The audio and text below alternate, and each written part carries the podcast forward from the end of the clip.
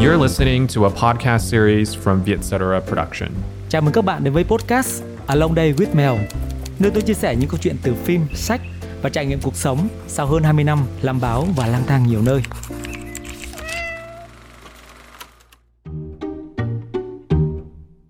Chào mừng các bạn quay trở lại với Along Day with Mel, tiếp tục với chủ đề về loài động vật bốn chân đang chiếm lĩnh thế giới này.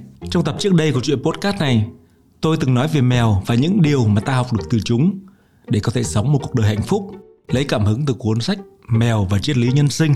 Còn với tập này, tôi muốn chia sẻ rộng hơn về xuất xứ của loài mèo hay những nghiên cứu khoa học về những hành vi, tập tính và tâm lý của chúng. Những kiến thức và thông tin khoa học trong tập này được lấy cảm hứng từ bộ phim tài liệu Inside the Mind of a Cat bên trong não bộ của mèo và từ trải nghiệm sau gần 2 năm làm con săn đích thực của tôi. Gần 2 năm nuôi mèo và bị loại động vật lắm lông này chơi khăm hết phố này đến phố khác, tôi vẫn không hết ngạc nhiên về khả năng gây bất ngờ của chúng, đặc biệt là khả năng thao túng tâm lý. Với đôi mắt luôn mở to tròn mỗi khi chúng được cho ăn ngon hay lượn lờ cả bộ lông mềm vào chân của tôi khi đang ngồi làm việc để yêu cầu chơi đùa với chúng. Tôi cũng từ bỏ quan điểm rằng mèo là loài động vật hướng nội và dịu dàng. Những hiểu lầm tai hại này đôi khi khiến tôi phải lên cơn tăng xong khi trở về nhà với một bãi chiến trường đổ nát. đưa một chú mèo trong nhà thực ra không hề đơn giản, nếu không nói là đầy thách thức khi không gian riêng tư của bạn bị phá vỡ hoàn toàn nơi một chú mèo đôi khi như có thêm một thành viên mới trong gia đình vậy. Nếu tính như vậy thì tôi có hẳn hai thành viên mới trong suốt gần một năm nay và trở thành một con sen chăm chỉ từ việc chăm lo thức ăn nước uống đến dọn dẹp vệ sinh và chơi đùa với chúng. Nhưng bù lại, mèo luôn đem lại một cảm giác dễ chịu về mặt tinh thần và hiếm khi làm ta thấy buồn chán. Chúng luôn biết cách tận hưởng cuộc sống và biến mọi thứ trở nên dễ dàng, như thái độ điềm nhiên của chúng khi nằm sưởi nắng buổi sáng ngoài ban công có lẽ đây là một thói quen di truyền đã có từ ngàn đời của loài động vật bốn chân này. Trong bộ phim tài liệu Inside the Mind of the Cat, bên trong não bộ của mèo, tiến sĩ Eva Maria, nhà di truyền cổ sinh học nói rằng 10.000 năm trước, trước thời kỳ đổi đá mới, mèo đã xuất hiện khi họ khai quật một ngôi mộ cổ ở đảo Ship. Họ phát hiện ra một bộ xương mèo nằm cạnh một bộ xương người. Điều này khiến người ta tin rằng người và mèo đã ở bên nhau ít nhất 10.000 năm. Người Ai Cập tôn thờ mèo, điều này được thể hiện rất rõ trong đời sống văn hóa tín ngưỡng và kiến trúc của nước này. Có hàng triệu con mèo được ướp xác, biểu tượng về Ai Cập. Các bức tượng của nước này đều mô tả về mèo. Và bên dưới những chiếc ghế của giới quý tộc, thường là phụ nữ, ta sẽ thấy một chú mèo nhỏ. Điều này cho thấy loài mèo đã di chuyển vào nhà, sinh sống trong quá trình trở thành mèo nhà. Con người đi đâu, loài mèo đi tới đó, thường là bằng tàu, Tàu có lẽ là phương tiện chủ yếu phân phối mèo khắp thế giới, hầu như không có con tàu nào rời cảng mà thiếu mèo. Đây là cách mèo đến với mọi lục địa trên trái đất. Xong, lịch sử không phải lúc nào cũng tử tế với mèo. Những câu chuyện về mèo đen và pháp thuật hắc ám, phù thủy và cây vạt không phải bắt đầu từ Salem hay thậm chí là từ Transylvania, mà với một giáo hoàng bất hảo có tên là Gregory IX, mèo ở thời kỳ Trung Cổ gắn liền với phù thủy nên giáo hội đã cố loại bỏ nó. Tòa án dị giáo của giáo hoàng coi mèo là ma quỷ nên quần thể mèo ở châu Âu bị giết hại một cách tàn bạo. Một số người tin rằng điều này có thể gây ra nạn dịch hạch đen, giết chết hàng triệu người ở châu Âu. Cái chết đen bệnh dịch hạch được lây truyền từ loài gặm nhấm, đặc biệt là bọ chết và bọ chết sống trên lông của loài gặm nhấm như chuột. Số lượng mèo bị giết đi quá nhiều nên không kiểm soát được dịch hạch. May mắn thay, kể cả trong thời kỳ đen tối đấy, một số người vẫn nuôi dưỡng mối quan hệ với mèo và mối quan hệ ấy phát triển cho đến ngày hôm nay cats in the Middle Ages were associated to witches, and they had cats to get rid of rodents. There came the time when the church tried to get rid of them. Thankfully, even during these dark times, some people continued to nurture a bond with cats.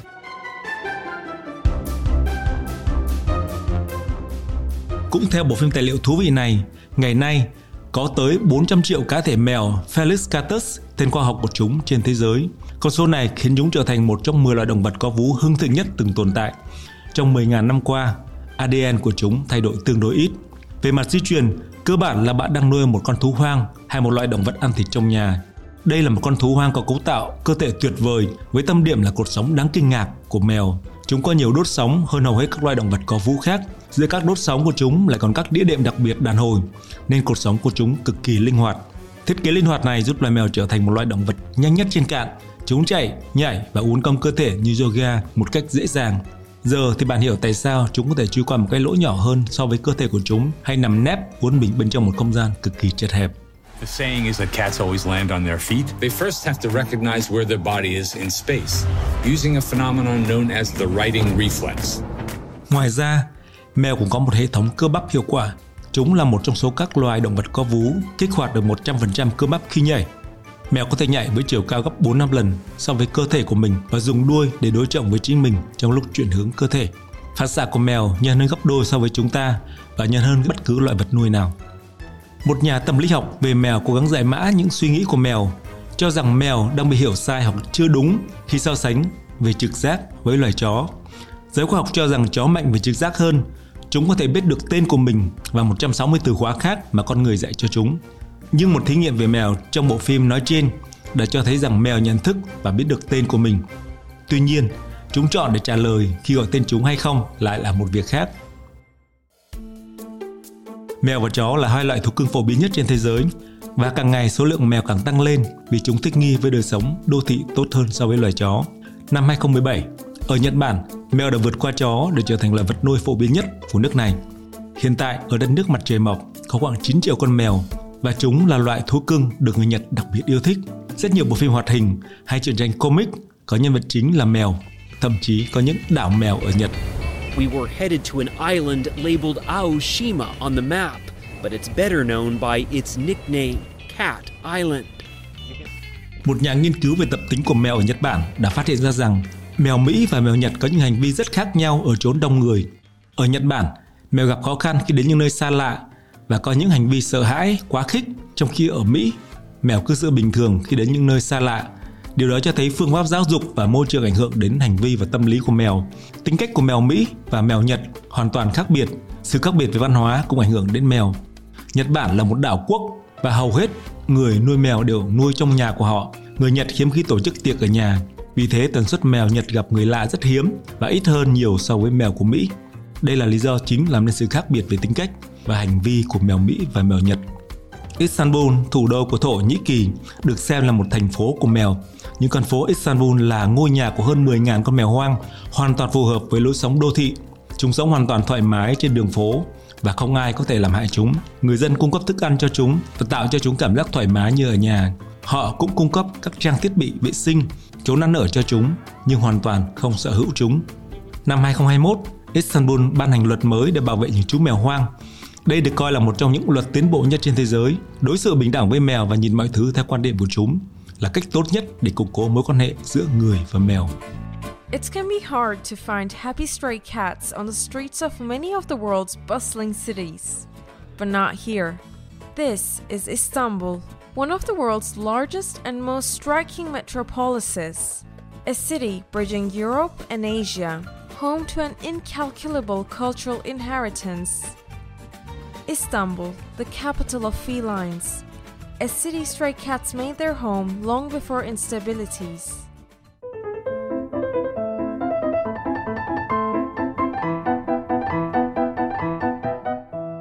Một trong những nhà khoa học về mèo hàng đầu trên thế giới, tiến sĩ Takaki Saho của trường đại học Azabu cho rằng so với nghiên cứu về chó, nghiên cứu về mèo chậm khoảng 15 năm nhưng ngày càng được đẩy mạnh do loài vật nuôi này càng trở nên quan trọng với con người. Bà và đồng nghiệp Christine đã công bố tổng cộng 37 nghiên cứu. Họ đã giúp chứng minh mèo nhận ra cả khuôn mặt và giọng nói của chủ. Họ cũng chứng minh rằng mèo biết ý nghĩa của hành động chỉ ngón tay. Tóm lại, chúng hiểu được nhiều hơn là chúng ta tưởng tượng. Sự khác biệt trong việc huấn luyện giữa chó và mèo là chó luôn tìm cách làm hài lòng chủ của chúng, nghe lời chủ, trong khi mèo thì kiểu ép tôi đi thì tôi mới làm. Khi mèo thấy thoải mái, chúng sẽ cho bạn biết cọ sát là hành vi xã hội quan trọng để xây dựng mối quan hệ. Nghiên cứu của hai nhà tâm lý học về mèo ở Nhật Bản cho biết có tới 83% mèo cọ vào người của chủ khi chúng muốn gây sự chú ý và như một lời chào để thông báo sự xuất hiện của chúng. Cọ sát cũng làm giảm căng thẳng cho mèo. Một điều nữa để tìm hiểu tâm trí của mèo là chúng luôn thích ở trên cao và có bản năng leo trèo vì xuất xứ của chúng là mèo rừng. Chúng đặc biệt thích những không gian chật hẹp. Điều này lý giải nỗi ám ảnh của chúng dành cho những cái hộp. Mèo thích cảm giác an toàn, bí ẩn rồi tạo bất ngờ khi lao ra để tấn công chủ, theo kiểu đùa giỡn. Vì vậy, hộp các tông trở thành điểm phục kích và giúp chúng thư giãn tuyệt đối. Enabled by their unique muscular structure and keen balancing abilities, cats climbed to high vantage points to survey their territory and spot prey in the wild. Mèo là loài động vật hoạt động lúc chẳng vạng có nghĩa là chúng hoạt động mạnh nhất vào lúc tảng sáng và nhá nhem tối. Điều đó có thể giải thích tại sao mèo thường phát rồ vào lúc sáng sớm tinh mơ. Hành vi đó xảy ra khi mèo đột nhiên đốt cháy năng lượng. Chúng có thể rượt đuổi nhau chạy khắp nhà hoặc tự chơi đùa một mình với đồ chơi. Chúng tạo ra những tiếng kêu phấn khích, cào móng nhảy từ chỗ này qua chỗ kia. Đây là hành vi bản năng bắt nguồn từ nhịp sinh học như một kiểu đồng hồ sinh học bên trong cơ thể của chúng được tổ tiên truyền đạt lại. Một số con mèo có nghi thức kỳ lạ vào ban đêm, chúng săn bắt mồi, nhưng tại sao loài mèo lại có xu hướng mang quà về cho chủ? Đây đơn giản là một thứ bản năng giống loài, như những mèo mẹ thường săn mồi và mang quà về cho con chơi đùa để thực hiện hành vi săn bắt mồi.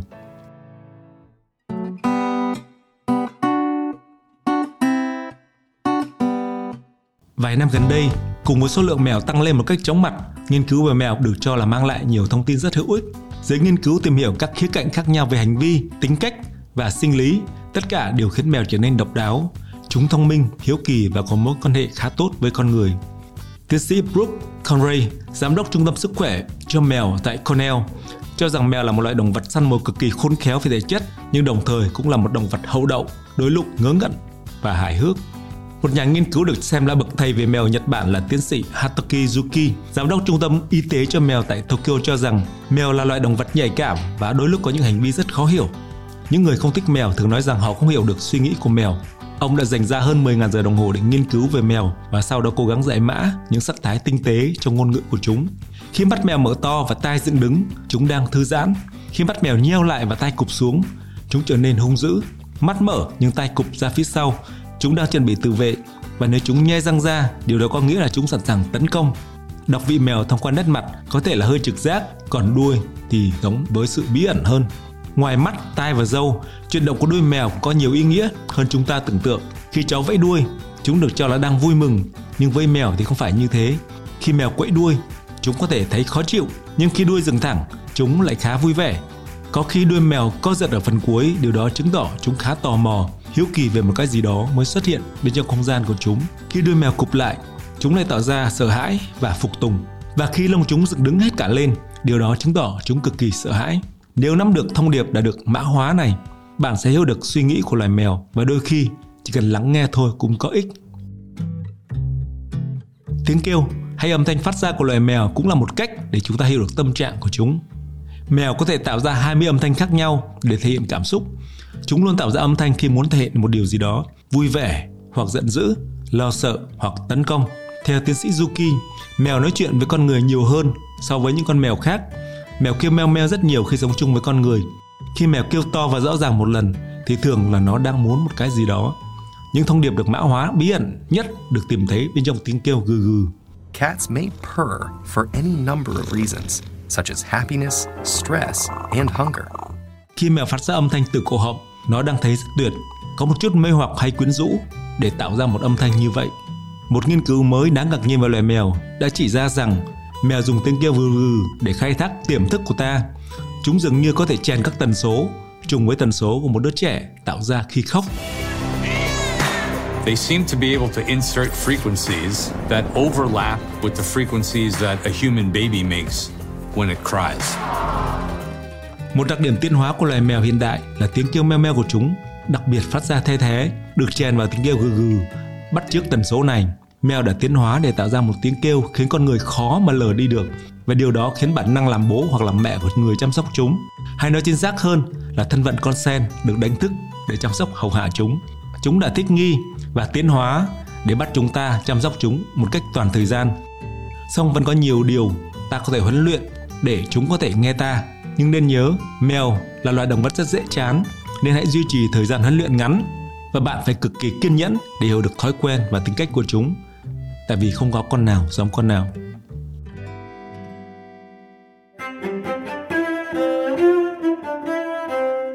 Ngày nay, mèo khiến cả thế giới say mê, cách mèo được lan truyền rộng rãi trên mạng thực sự vượt qua bất cứ một điều gì mà chúng ta mong đợi.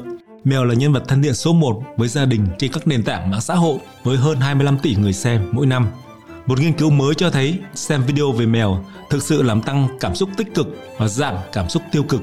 Nói cách khác, chúng cung cấp một liều lượng rất lớn các hormone dopamine để tăng cảm giác hạnh phúc cho con người. Mạng Internet thậm chí còn trở thành một ngôi nhà chung mà những người yêu mèo có thể kết nối, đoàn kết và yêu thương. họ cũng có thể cười đùa và được giải trí với những trò ngớ ngẩn của mèo.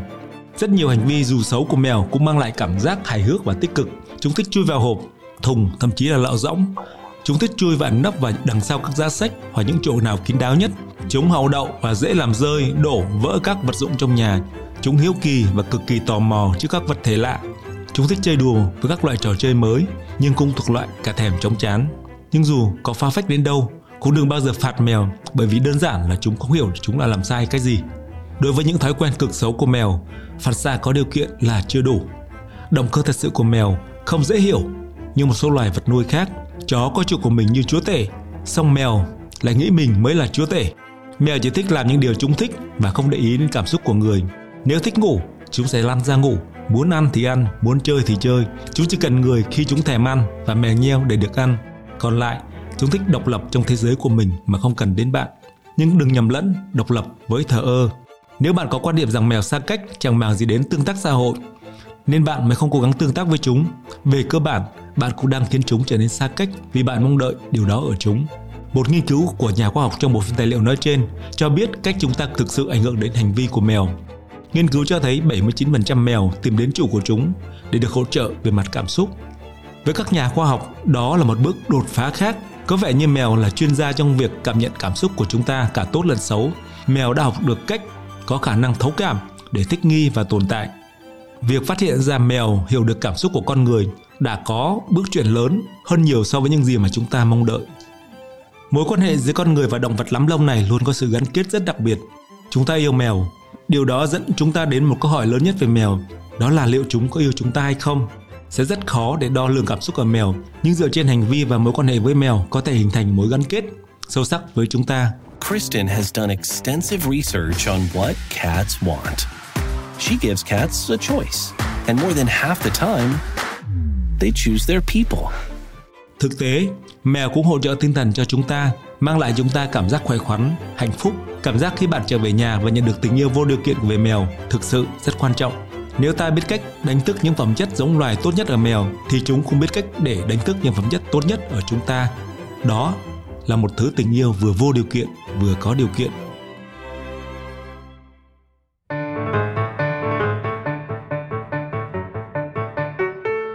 Trong cuốn sách Mèo và triết lý nhân sinh, tác giả John Gray có nói rằng mèo gợi ý cho ta cách để sống tốt. Thực ra, chúng chẳng thèm quan tâm đến việc dạy cho con người và nếu có thì chúng cũng sẽ không làm như vậy bằng cách ban hành các điều răn. Tuy nhiên, người ta có thể tưởng tượng rằng mèo có thể cho chúng ta những gợi ý về cách sống sao cho đời bớt khó khăn hơn. Rõ ràng, chúng cũng chẳng mong đợi chúng ta áp dụng lời khuyên của chúng. Mèo sẽ vui vẻ đưa ra những đề xuất của mình như một hình thức giải trí cho chính mình và những người nhận được từ chúng. Đây là một cái nhìn nhân cách hóa của triết gia John Gray. Một trong những lời khuyên hữu nhất của mèo, theo ông, dẫn theo cuốn sách triết học thú vị này là đừng tìm kiếm ý nghĩa cho những điều đau khổ mà bạn đang chịu đựng. Thay vào đó, hãy tìm cách vượt qua chúng và để chúng nằm yên trong ngăn kéo của dĩ vãng. Don't seek meaning in suffering. There's a risk that our misery becomes our meaning.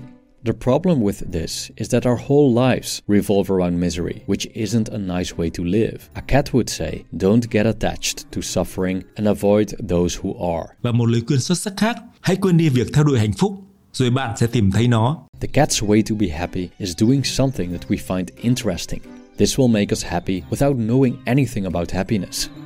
Cats don't know about the concept of happiness or what it means to be happy. They just are. Bạn sẽ không tìm thấy hạnh phúc bằng cách đuổi theo nó, vì bạn không biết điều gì làm bạn hạnh phúc. Thay vào đó, hãy làm những điều bạn cho là thú vị nhất và bạn sẽ thấy hạnh phúc khi không biết hạnh phúc là gì. Xin chào các bạn và xin hẹn gặp lại các bạn tuần sau